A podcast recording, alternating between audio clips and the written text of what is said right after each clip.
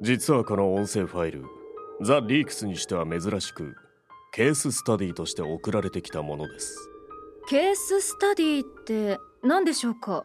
日本では事例研究と言われ実際に起こった出来事を分析検討することで問題を解決するために必要な一般的法則や原理を引き出す研究法を意味します。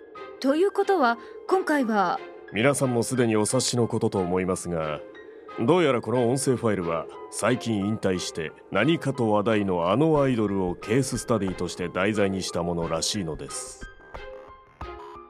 実は私大ファンなんです。インスタもフォローしてますしファンミーティングだって行ったことあるんんですよ。彼女がすごいのはファンの名前を一人一人覚えてるんですよね、私直接読滝さん滝さん落ち着いてください。はい。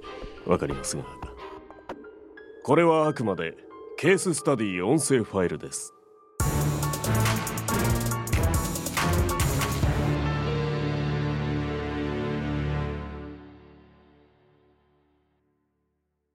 あんたさ、隠し事しても損するだけよ。どうせすぐにバレるんだから、全部ゲロっちゃいなさいよ。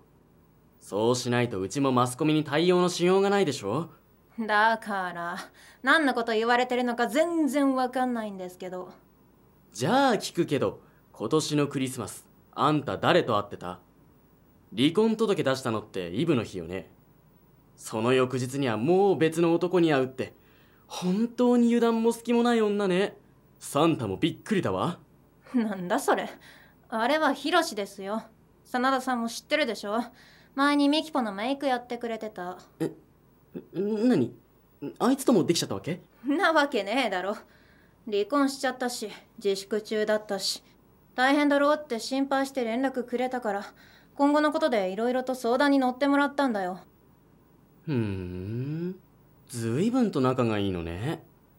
向こうにも奥さんと子供がいるし家族同士でご飯行ったりしてたしやましいことは何もないんですけどとかなんとか言っちゃって。一回くらいはやっちゃったんじゃないの？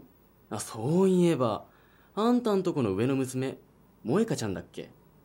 実は旦那の子じゃないって噂が出たことがあったわよね。ふざけんなねえ、本当に旦那との間の子なの。実はヒロシ。てめえマジふざけんなよ。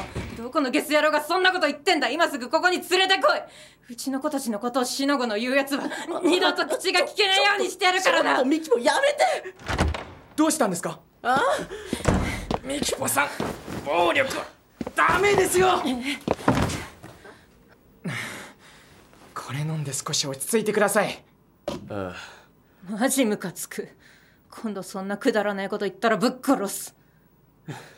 冗談よ。ミキポは子供のことになるとすぐムキになるのよね。まあクリスマスのことは分かったわ。次行くわよ。まだあんのかよ。それはこっちのセリフ。あんたどっかの IT 企業の社長と頻繁に会ってるらしいわね。その社長があんた好みの細マッチョのイケメンだって文集の記者が言ってたわよ勝手に人の好み決めつけんなっつうの。先月も青山で二人で食事したでしょあんた写真撮られてんのよ。マジうぜえ。ミキポが誰とご飯行こうが勝手だろ。ご飯だけならね。その人ネクストピットっていう IT の会社やっててさ。ミキポに DoTube やんないかってすんごい勧めてくんだよ。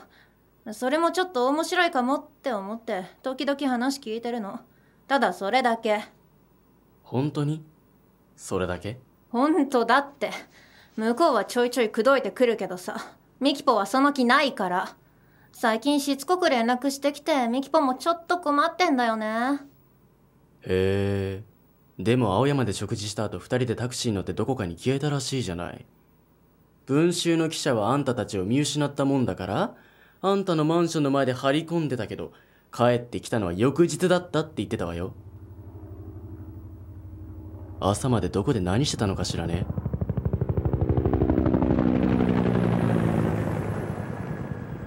あんたがそうやって黙ってるんなら相手に確認取るわよ。わかったよ。わかりました。言えばいいんでしょ。あの後二人でホテル行きました。朝まで一緒にいました。これで満足？やっぱりね。はあなんであんたってすぐそうなっちゃうわけ？別にいいだろ。正式に離婚したんだし相手だって独身だしなんで文句言われなきゃなんないの？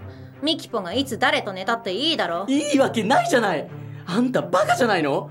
自粛中にしかも離婚したばっかりなのにホイホイ別の男作って遊び歩いてるって知れたらあんたの味方は誰もいなくなるわよ！そんなアイドルタレント誰が使うの？うっさいな。もういい帰る。待ちなさいまだあんたに聞かなきゃならないことがあるのよ。なんだよ。じゃあ早く聞いてよ。いいから座りなさい。山田隣の部屋に待ってもらってる人がいるから呼んできてちょうだい。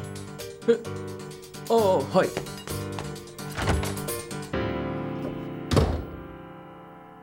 ここからは例のラグビー選手の話。だからユキヤのことは前に聞かれた時に全部喋ったじゃんあれは終わったことなんだからもういいでしょ本当に終わったことなのかどうかは今から来る人の話を聞いてから判断するわ。お連れしました。失礼します。なんであんたがここにいんのよ